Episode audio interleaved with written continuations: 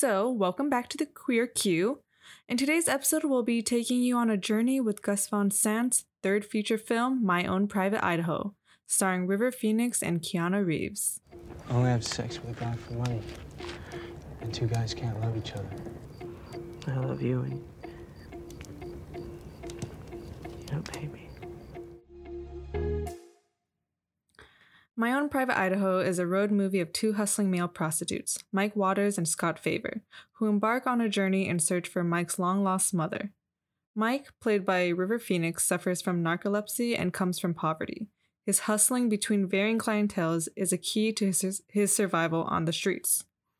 Scott, who's portrayed by Keanu Reeves, comes from an affluent family a polarizing lifestyle from Mike, and hustles to satisfy his ego and ruffle the feathers of the proper rich boy his father desires him to be. Mike and Scott's journey, it spans the Pacific Northwest. They travel the road through Portland, Seattle, and then make it to the Midwest to Idaho on the back of a stolen motorcycle. And their adventures even land them in Rome at one point. Their journey on the road is tinged with desire and longing, one longing for a home and the other longing to escape it. Gus Van Sant adds to the esteem of independent filmmaking in the new queer cinema era with My Own Private Idaho through the varying narrative styles, drops of Shakespearean dialogue, and stunning visuals of quiet, private moments on the road.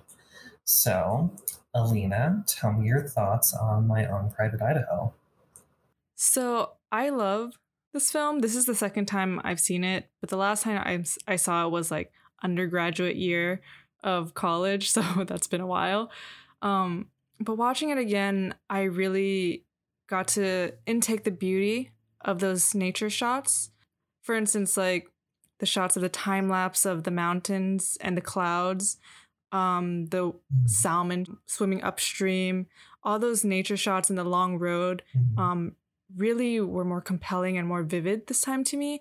Um, especially like I don't know if you noticed, I thought the colors were more were very saturated um, and very prominent. And I think Gus Van Sant really like knows how to pick his color palette in his films. Visually, those were things that I really loved about the film. Um, overall, uh, what I love the most about this film is this unrequited love, this longing that River Phoenix brings out in Mike Waters. His performance is my favorite thing throughout this film. So, what did you think about it? Well, I definitely have to agree with you about River Phoenix. I loved his performance in this film. I think that his performance really ties together the different narratives that we find in here, and he really is the beating heart of this film. And um, I just really enjoyed being able to see him again. This is uh, the second time that I've seen it also. And I definitely agree about a lot of those visuals that we see in those shots. And adding another color is that salmon color. We see that salmon pink mm-hmm. color on different walls, different outfits that Mike wears. And it's very interesting um, when we're contemplating that color choice with those, so- those shots of the salmon swimming upstream. So, mm-hmm. very interesting. But um, yeah, I definitely love this film specifically because of River Phoenix. And I really enjoyed what it did for new queer cinema. And it's one of the films that was really defining for that type of queer representation bring, being brought into a more elevated and mainstream format. So let's get to it. Yes, let's talk about that opening scene. Yeah. Um. So we, well, we first start off. The first shot we see is of a dictionary defining narcolepsy because our main protagonist Mike um has is narcoleptic, and so what that is is basically you suffer from again correct me if i'm wrong um, suffer from brief attacks of deep sleep at random moments that can be triggered by emotional stressful situations got it Awesome. Uh, moving on from that opening shot of the dictionary scene, we then go into Mike on the long road, on this long road that we see throughout the film that he's always on um, in Idaho. And I really like the shot where he, where Gus Van Sant edits to a vignette of the mountains because um, Mike saw it looks like someone's face, like a fucked up face. hmm Yeah, I loved how the shot, as soon as he put his hand over his face, Mhm. it instantly went to that tunnel look at the mountains along that long stretch of road. Now, Mhm. my only thing is, and I'm really curious what you thought, but I paused it because I really wanted to look at that, and I I didn't see a fucked up face. face? I was like, I wait, no, I'm like, No. I'm like, is there something wrong with me because I don't see a face here? But I'm like, maybe there's something behind that. Maybe there's, you know, it, there's not actually a face, you know, into in these mountains here, but maybe this is him projecting onto something. But you you actually saw a face, so I think again that's because my family we used to do so many road trips. We used to go camping so much when I was younger, and like we would be driving through the deserts, um, driving to Nevada to go to our camping site, and me and my sisters would just be like looking out the window, looking out clouds, making faces out of everything, or like so like finding abstract things in you know, and so that's something I really resonated with. And so what it is, if you look at it again, the two green Mhm. bushes at the end are the eyeballs and then like the clouds hanging over are like the mouth and then like the mountains is its nose in a way so definitely go back and look at it you, you see, you'll see a face. Like trust me you'll see a face. Unless you know i'm high on something all the time but like no, it's just a really fucked up face. Yeah, it's a really fucked up face. um but what do you think he meant? Do you think there's anything behind that other than like we just get an insight to mike's the way mike's mind works or do you think Well, like there was something more to it because i didn't think there was anything more to it but like i'm wondering if you saw something there Well, see, because since I didn't see the face, Mm. I was reading into it, and I definitely did feel like this was a really, a really good way of introducing Mike to the audience and how his mind works, the type of person he is. But Mhm. you know, his whole journey is really trying to find his mom and Mm. this type of connection that he's been missing. And, you know, the whole thing I thought of was he's trying to find this type of connection wherever he's looking. And so, Mm. you know, he's looking at this, you know, stretch of land and all of these different components of nature to make a face. And it's like he's looking for that type of human connection wherever he's going. And that that's how I read into it. I probably read into it a little No. too much because I actually really agree with that. Um, thinking about on it just because you know he is alone on this road and he's isolated from you know things that kind of connect him to you know society and, and like because we see in that scene where he's talking to the rabbit right and he's like and the rabbit's like Mhm. about to hop away and he's like where do you think you're going? We're both on this road together. And like he starts howling. So i definitely i definitely agree with what you're saying that he's looking for this human connection. And so that's why maybe Mhm. his mind forms that face at the end of the road because that's what he's longing for in the end is to have a human connection whether it be finding his mother again or finding someone else to bond with. I i definitely like that analysis Yeah, and it's it'll definitely be very interesting once we get to the end to really Mhm. compare this opening shot with what we're left at at the end Mhm. and to see exactly if he was able to achieve that or not. We won't spoil it yet, so we'll get to that. Not yet. Um, basically, then after he passes out on the road, we get these stunning visuals of the open road, of mountains, of clouds drifting in the sky, and they're all intercutted with a close up of Mike's face um, as he's getting, as a man is performing fellatio on him, as he's getting a blowjob Mhm. and and so we get introduced to Mike's character. We learn that he he's a male hustler. He's a prostitute, um, trying to survive on the streets. And we move on to the scene. We're in Portland, correct? um, we're in, In the Seattle. Seattle. Okay, so in the we're in Seattle right now in the beginning scene. Mhm. Um, and he goes back to this really elite kind of upper middle class neighborhood with this woman. And when he walks in, he we see two other male prostitutes, uh, Scott and Gary. And so here we are introduced to Scott, um, played by Keanu Reeves, and we also get another um, Mike also gets triggered into another narcoleptic episode um, when this Jane Doe tries to engage sexually with him.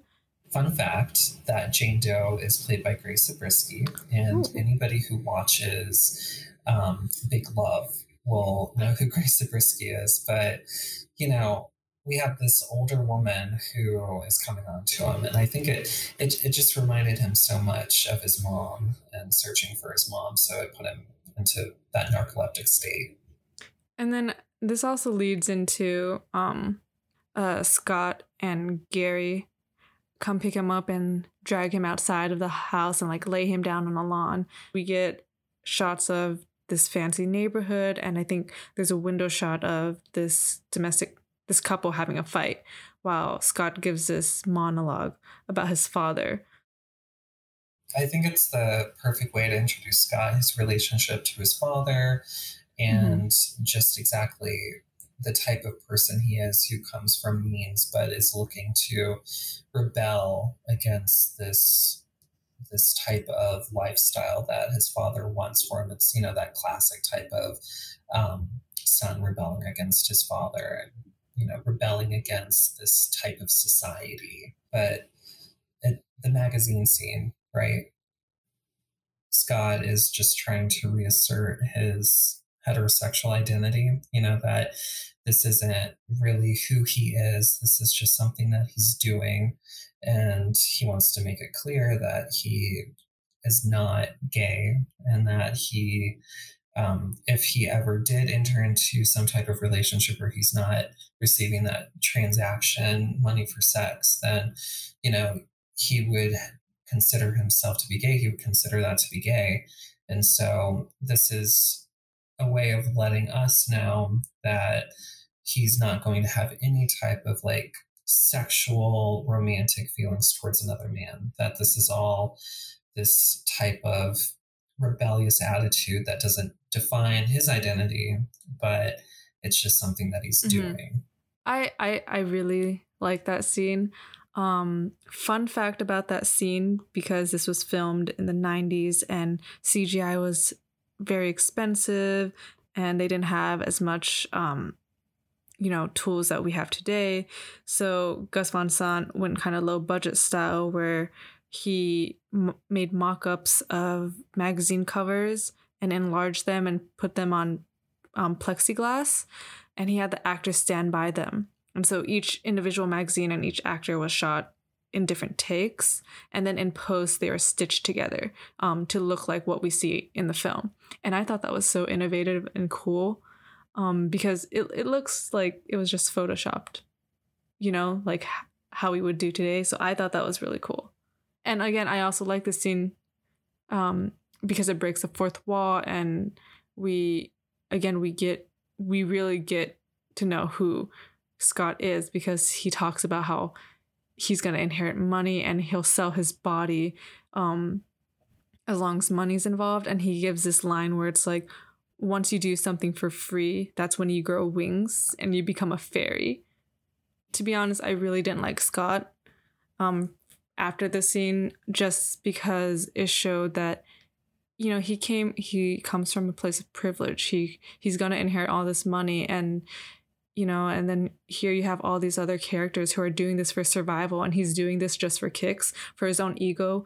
And we Mhm. learn that he's doing this because he he wants to make this grand change you know um after he inherits his money. And that to me that was really annoying. You know, when we move on a little bit more, we act, we hear some stories in the film that are definitely not humorous and definitely helps solidify that point of what hustlers have to do to survive and what they have to go through. where we're in the is it a chinese restaurant diner Yes. So what I what I really liked about this scene was, you know, we have these type of interviews with other characters and they're played by real life street hustlers that Gus Van Sant had um, taken into this film and they were providing these stories of their experiences hustling. And we have two different stories that are told by these real hustlers. And something that we were discussing before Mhm. was how um, Van Sant was talking about how this queerness, homosexuality was, you know, forced upon these characters because they have to hustle and have these Johns that they service to survive. And so then we have these two stories by these actual hustlers that mm-hmm. talk about their experiences and how they were abused by John specifically and how they were raped by one of their clients and this type of experience that we see of what hustlers have to go through you know that you know they're hustling to survive but that survival comes at a cost of you know losing their life and you know losing their humanity and so it was it was i really like the mm-hmm. authenticity of including those two documentary style interviews i think this is what makes it also kind of like new queer cinema because again it's interjecting another different style mm-hmm. um into the narrative. You know now we get this documentary um style um brought in. And again you're right I, it brought in authenticity and from the scene we see them as victims of homosexuality. But i also saw it more as like it's kind of showing that this happens that this is a real danger in the hustling game regardless of what sexuality mm-hmm. you are. I don't know if you saw that as well. Well, yeah, you know, I think that there was a lot of humanization that was brought to hustlers in this scene, you know, because people who have viewed hustlers have always viewed them as just like these, you know, denizens of the street that, you know, don't belong in society and, you know, they're mistreated and mm-hmm. misunderstood mm-hmm. and killed. And so, you know, I think at this time, at the beginning of the 90s, that this was a really important way to humanize hustlers, you know, just this whole narrative and including these authentic stories that are told by these two hustlers. You know, I think that it was it was something that was really important to have in this film, especially with this narrative, for mm-hmm. people to have a better understanding of that lifestyle and actually have some, you know, compassion for that for that lifestyle and see on how to make it a more livable profession. Mm. To me, also, I don't know if you saw as well. This scene also was maybe the most trans. Not, yeah, I thought it was really mm-hmm. transgressive yeah, it, I think it goes back to what you were saying about how this scene was very reminiscent of like a of the new queer cinema films that we've been watching, mm-hmm. you know, and how transgressive those mm-hmm. films were. You know, this definitely felt confrontational, especially with that fourth wall breaking this interview where we have, mm-hmm. you know, these two that are looking into the camera, looking to the audience, and it was very confrontational and just their mm-hmm. the stories that they were telling. So yeah, you know, I completely agree with that. Mm-hmm. Let's get into the real heart of the movie. Um, act two, and we get onto the road, starts off at the campfire scene. And this is one of the most important scenes in the movie to me. It's one of my favorite scenes. I completely agree. And there's a lot behind the scene that you shared with me, Alina. And I know that the listeners at home will definitely appreciate um, a lot of the impetus behind what was revealed during the campfire scene. So, um, if you want to discuss exactly what happens during that scene. Yeah, so during this scene, we have Mike and Scott uh, in this very like kind of romantic setting in a way in the desert and you have the f- campfire. And then we have this really touching scene where Mike confesses that he loves that he loves Scott and how he says even though you don't pay me I love you. And then we have Scott saying I only have sex with men for the money and that men can't love.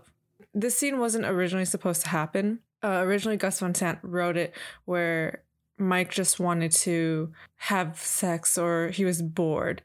It wasn't supposed to be this emotional scene, but River Phoenix really pushed to have this scene, pushed for his character to have this gay desire, to have to be homosexual.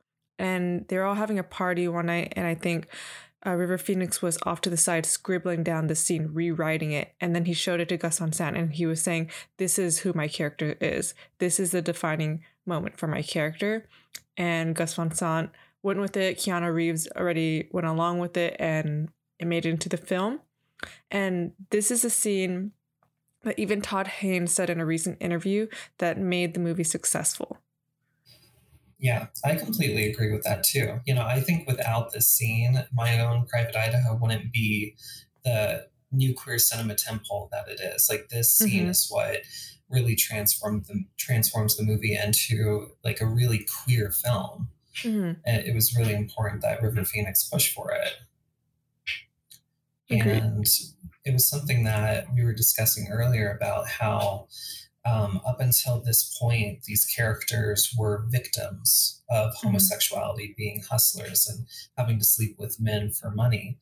But this is the first time we actually have a character reveal himself to be queer. Mm-hmm. And mm-hmm. it definitely, what you were telling me, reclaims that queerness. And he's no longer this type of victim because of the profession that he has, but he mm-hmm. actually has this connection with another man that he loves. And I, I completely agree that it was important for this to be added into the film, to be redeveloped in the film. Mm-hmm. Then we cut to in front of a trailer where we discover it's Mike's brother, Richard. Yeah, so it's a really strong emotional scene for River Phoenix and his relationship with his quote unquote brother. And it's a very interesting dynamic between him and his brother. And what we find out throughout the scene is that his brother is actually his father, which is something that um, Mike knew all along, had suspected. And really understanding that definitely helps understand their type of um, difficult dynamic because there is a lot of emotion between these two characters and it's not really a lot of loving relationship between these two and that familial bond but there's a lot of tension between them mm-hmm. so we find out in that scene that well, where mike where Richard gives Mike this bloody postcard, and we find out that his mom is staying at this that the, at this inn, this family tree inn, right? And so we go to that scene where they're at this hotel and we meet Hans again.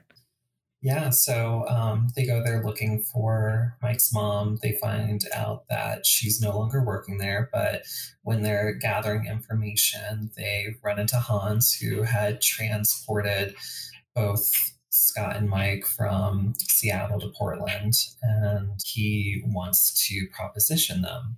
So it seems like perfect opportunity. They're at this hotel, and from the information they find out that um, Mike's mom had moved to Italy to look for her own family, you know, they're obviously going to need some money to be able mm-hmm. to go from Idaho to Italy. Perfect opportunity is arranged to earn some money. And then we get to our very first sex scene. I definitely wanted to get your interpretation of the way that Van Sant uh, stylized the sex scene between Hans, Mike, and Scott. So the sex scenes, I personally really love them. I don't think they're the type of sex scenes, the transgressive sex scenes that we see in mm-hmm. new queer cinema, because they're very they're staged, right? They're taken, they're cut as if they're just still snap snapshots of a moment, right? Mm-hmm. They're like pictures um, po- posed pictures of Mike, Scott, and Hans in these erotic sexual positions. And to me, mm. it kind of elevated queer sex as a high art form by posing mm. them this way. But at the same time, does it does it take back from that experimental, authentic, and transgressive nature of new queer cinema? Well, I personally think it does. You know, we've had so many films that show queer people and sexual acts, and it's very authentic the way that their sex is portrayed. And so we get that authenticity that shows queer sex unabashedly without shame. And so I really did enjoy the way that he had stylized these sex scenes because I completely agree they elevate queer sex to high art. And mm-hmm. I felt like that was such um, that was such a receptive way to get stars like Keanu Reeves and River Phoenix to perform these scenes because it becomes something other than queer sex. It becomes this type of art form that can be explained as we're, you know, we're performing art. I think it's something that is, you know, it's, I think it's a lot more palatable for people Mm-hmm. And we see again the stylized sex scenes as we're in Rome. You know, with so when we get to Rome, Scott meets this woman, Carmela, and he falls in love with her and they have sex, right? And so at first before this I was like, oh god, they're gonna have sex, and is it is Gus Van Sant gonna show a real like sex scenes between them because they're heterosexual and like is he trying to go for the mainstream audience? But no, he stylized it the same way as he did with the threesome with Hans. And so I thought that was also really beautiful and important to show that, you know, both these, you know, both these sex scenes are are artful. They're beautiful depictions um, to be captured in the moment. Mm-hmm. Yeah, I um, completely agree with that. You know, I think it would be, it wouldn't be suitable if he had a stylized sex scene between with that threesome versus this heterosexual sex scene between Carmela and Scott. Um, I, it would definitely send a different type of message with mm-hmm. what he was presenting. And, you know, if he's going to keep with this aesthetic throughout the film, then it makes complete sense that he would continue to use that same style, shooting that sex scene with Carmela and Scott. Mm-hmm. And so in in Rome, we find out that Mike's mother is in there and she went back to America a few years ago. And at this point, I think we're all in agreement where it's like, Mike, your mother's just lost and you're never to find her. Um, but then we have a really emotional scene as Mike is crying and Scott is holding him. That was that was heartbreaking to me. And so there's a lot in Rome that happens, but mainly I think the main point to take from Rome is that we see Keanu Reeves, Scott's character, reconforming to the heteronormative lifestyle. Yeah. It's like he was finally able to find his, you know, ticket back into that life. You know, he has a mm-hmm. suitable mm-hmm. partner and you know, this is the type of person that he can see him spending his life with and he's able to go back to his father and say, okay, I'm done with my youthful shenanigans. I've found someone who's suitable for me. And mm-hmm. I, I absolutely hated the scene where he leaves Mike. He's like, "Where I'm going to take some time off," and just leaves him in Italy with some money and goes back to Portland and mm-hmm. you know it was really heartbreaking because you can see the shift in their relationship and you know even though it was a non-sexual relationship you know we have these two characters who are like brothers and you know regardless scott chooses to leave mike like in in rome you feel for mike because you realize that he's lose he just lost two of his connections that kept him grounded. Yeah. You know, like he he lost his mother, like and he lost now he's losing Scott. And then we get to this really emotional scene where we're in a hotel and he's with this Italian John, right? And he has this very I don't know, he has this very aggressive episode, but it also felt in a way cathartic. I don't know, how did you feel about that episode where he's just convulsing on top of the bed and then he collapses? Watching that scene, it was it was heartbreaking for me because I was realizing this is the turning point where he is completely untethered and that going forward he's not going to have that connection that keeps him stable in in the world that he's going to be losing all sense of temporality and his episodes are just going to continue at a more violent rate. And it, it was hard to watch honestly.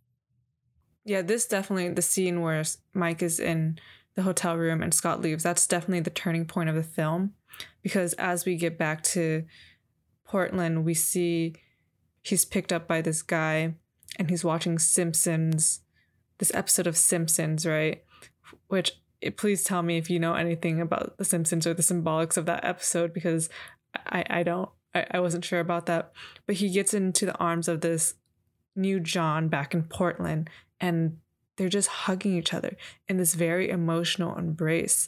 And you see Mike kind of like breaking down as he's being held and like clinging onto this guy, this stranger, as if he's trying to reform this emotional attachment that he's just lost you know, I feel like watching that, it's like Mike is trying to find connection with anyone he possibly can because, you know, he's so desperately looking for something to tether him back to reality and to, you know, his humanity. But he's not going to be able to find that with a John.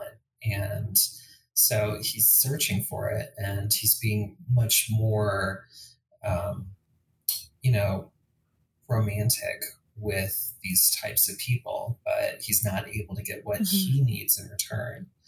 And um, something that you had mentioned to me was what was actually going on in that Simpsons episode. And so I really mm-hmm. am curious to see how you interpreted it.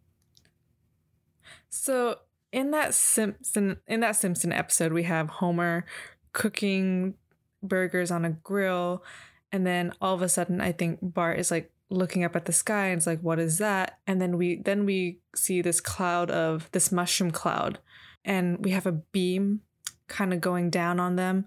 And I think because I haven't seen that episode where it's an alien beaming them up, right? And we have we then we have Mike laughing at the TV at that, right? Mm-hmm. And to me, I think because right after this scene, we have Mike on the streets and he's just laughing and he's looking up at this mushroom cloud from the factory, right? He's laughing and then he's crawling on the sidewalk to his little sleeping bag on the side of the streets um, where shards of glass are. And so, what I think that Simpson episode was trying to tell us um, is that essentially Mike is kind of losing his mind here. He's he's lost his mind. He's been taken by aliens and he's no longer of on earth he's no longer on the same plane or the same reality that we're in and he's lost right so that's how i saw the symbolism of that simpson episode again this could be completely reaching and maybe gus van sant is just a huge fan of the simpsons and wanted to have river phoenix watch an episode during this moment no i really like that though that's that's really fascinating because that completely fits Mike at this point. You know, it's like his mind is gone. You know, he's been beamed mm-hmm. up. So, you know, that's really interesting. Mm-hmm. Yeah, it, it's it's heartbreaking to see Mike in this state. You know, in this scene as Mike is laying down, we have pan shot to of a car, a very fancy black car where Scott is sitting inside and all primmed up, wearing a suit, looking like that kind of like Wall Street rich boy now. Mm-hmm. And, you know, I also think this was a statement that Gus Van Sant, this is where the political statement comes in in this film. And, you know, like with a lot of new queer cinema, there's a lot of p- politics interwoven with the art, right? Mhm. And I feel like the main the main political message in my opinion that this film was trying to make was the polarizing the gap between the rich and the poor, right? And I think that scene just that shot really encapsulated.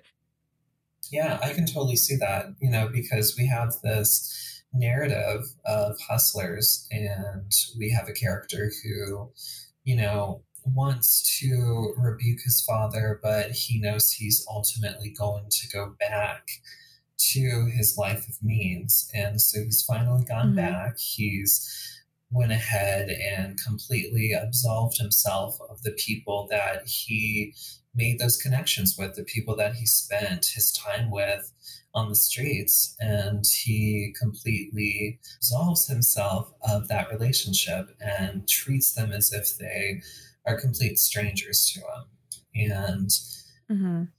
I, when we get to the scene where Scott and Bob have their confrontation in that upscale restaurant, you know, I really wish that there was a confrontation between Mike and Scott at this point because I, I would have been Same. really curious to see if he would have been able to absolve himself of his relationship with Mike, especially because, you know, he's with Carmela now. And I really wish we could have seen exactly what would have come of that type of confrontation.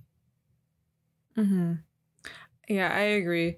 I, I kind of I figured the reason why we didn't have that confrontation was because I think Mike was kind of already done. He already kind of cut himself loose from those emotional attachments, and and so I think that was reason. Was, and I think it was also for the emotional impact of, oh, you know, this man is more real, more of a father to me than my dead one, and so they wanted that whole con- that whole um confrontation between them and especially because it leads up to Bob dying Mhm.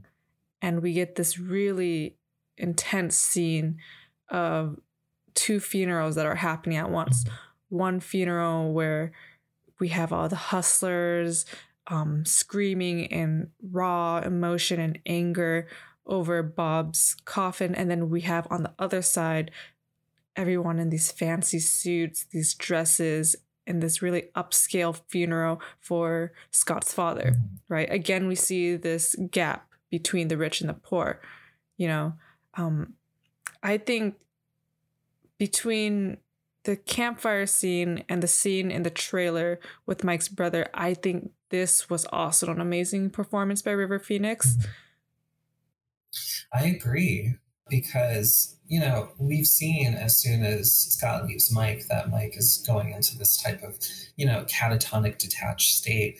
But, you know, this was really the first time in this third act that he is animated. And, you know, I might have to go back on what I was saying about the confrontation because I felt that even though they're not together, you know, they're separated and they're different funerals that they're holding. But this definitely Mhm. feels like a confrontation from Mike to Scott. You know, we Mhm. have this disparity between the rich and the poor, and Mike is showing Scott, you know, this is where you came from too. You know, this is part of your life. And, you know, even though we're in this type of hustler street life, being poor, you know, we're still st- sharing these emotions of grief. And I just, I loved that animated performance by River Phoenix. And it felt like it was just a huge, like, middle finger to Scott. So after this intense funeral scene, we get Mike back on the long road, this long, stunning road that we see throughout the film in Idaho. And we have Mike, he has another uh, narcoleptic episode and he falls down in the middle of the road. And then we have this blue truck stop by the side of the road. And I think, oh, thank God, someone's going to help him. But instead, we have these two men who are stealing, who are pickpocketing off of Mike. And that kind of really just shows this it's another like cynicism that we see um in that I think Gus Van Sant was trying to say about the people we'll meet in our life. And then we cut to another car stopping by Mike. And at this point, I'm terrified now. It's like, oh God, what are you going to do now? But instead, the person picks up Mike and puts him in the car. And it drives off, and the film ends with the whole title card have a nice day. And i kind of was like what the fuck gus van sant how can i have a nice day after that? I don't know what's i don't know what just happened. But um this ending is very is meant to be left ambiguous and mm-hmm. i want to know nick what you thought because for me i am more of on the optimistic romantic side where i kept going oh my god it's probably scott who drove back. He re- he recanted his lifestyle of a rich boy and came back to take Mike and bring him in the car and they'll go off into Idaho. They'll live off their own private lives together in Idaho. That was my romantic ending. So I want to know what your ending was. Well, I certainly love that ending because, you know, even though we we're not huge fans of mm-hmm. Scott, you know, it would be nice to see, you know, one of the people that Mike actually has a connection with being able to go on and live his life with him. Scott realized the errors of his arrogant and privileged ways, and he decided, okay, well, I actually had a great connection with this guy. Let's go ahead and, you know, make a farm together or something in Idaho. Um, but you know, I I can be a little bit optimistic too. I know the one thing that I was hoping and realistically I was thinking, well, somebody found this poor guy passed out in the middle of the highway with, you know, no shoes on and, you know, nothing on him other than the clothes on his back. And he's like, okay, I should probably get this guy to a hospital. And that's that's what I was hoping was what was gonna happen as this car drives off. Mm-hmm. But you know, it knowing just how this film is with, you know, Mike being transported all over the place, you know, I I wouldn't see it as, you know, something nefarious happening or something good happening, you know, because every time Mike passes out, he ends up somewhere new. And I'm just thinking, mm-hmm. okay, well, this is just the continuation of his journey of ending up in new places, trying to find his connection in life, and, you know, just constantly having his narcoleptic episodes. So I was like, with that ending title card of Have a Nice Day, I'm thinking, well, this is just how we continue on. You know, this is Mike continuing on, even if it's the not the most um, the most normal way, um, the most practical way, but this is him moving on in his life. Mm-hmm.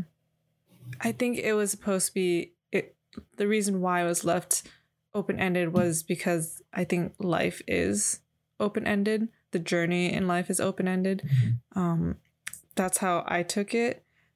I wasn't gonna mention it, but I think it'll be interesting to mention. I'm not gonna say what, but there is a deleted scene where you kind of mm-hmm. do get, you know, who picks up Mike. You get that ending, that that kind of definite ending. If you wanted to know, there is a deleted scene. Mm-hmm. However, I would recommend not knowing because I think that's what makes this film far better is this ambiguous ending about where Mike is going on his journey in life now. I agree completely. My Own Private Idaho is one of the stunning masterpieces of new queer cinema. Um, that's why we see it as a tentpole to new queer cinema because it brought same-sex desire onto the screen as an art form into the mainstream. Um, all these new queer cinema, these queer cinema that we see today is in a way related to my own private Idaho through the way Gus Van Sant brought it to the mainstream in this stylistic art form.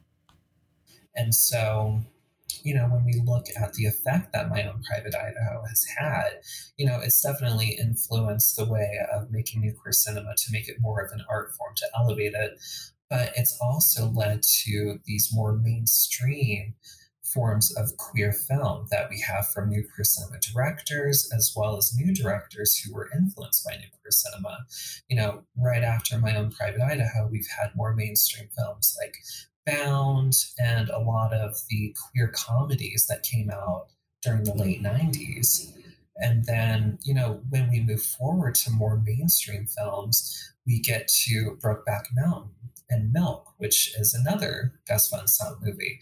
And we have more wide releases from theaters of these queer themed films with all these A-list stars.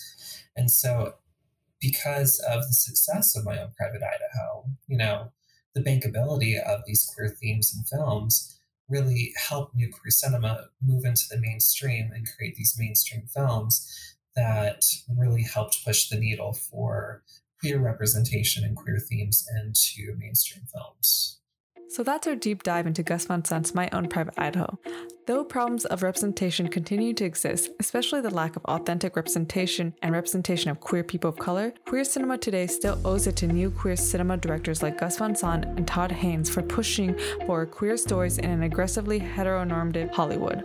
Thank you for staying with us and listening to our take on My Own Private Idaho. Please follow us on all our social handles at Queer QE Podcast on Instagram, Facebook, Twitter, and YouTube. Stay tuned for the exciting content we have for you and for our last episode of this season on Friday as we take another deep dive into Isaac Julien's Young Soul Rebels.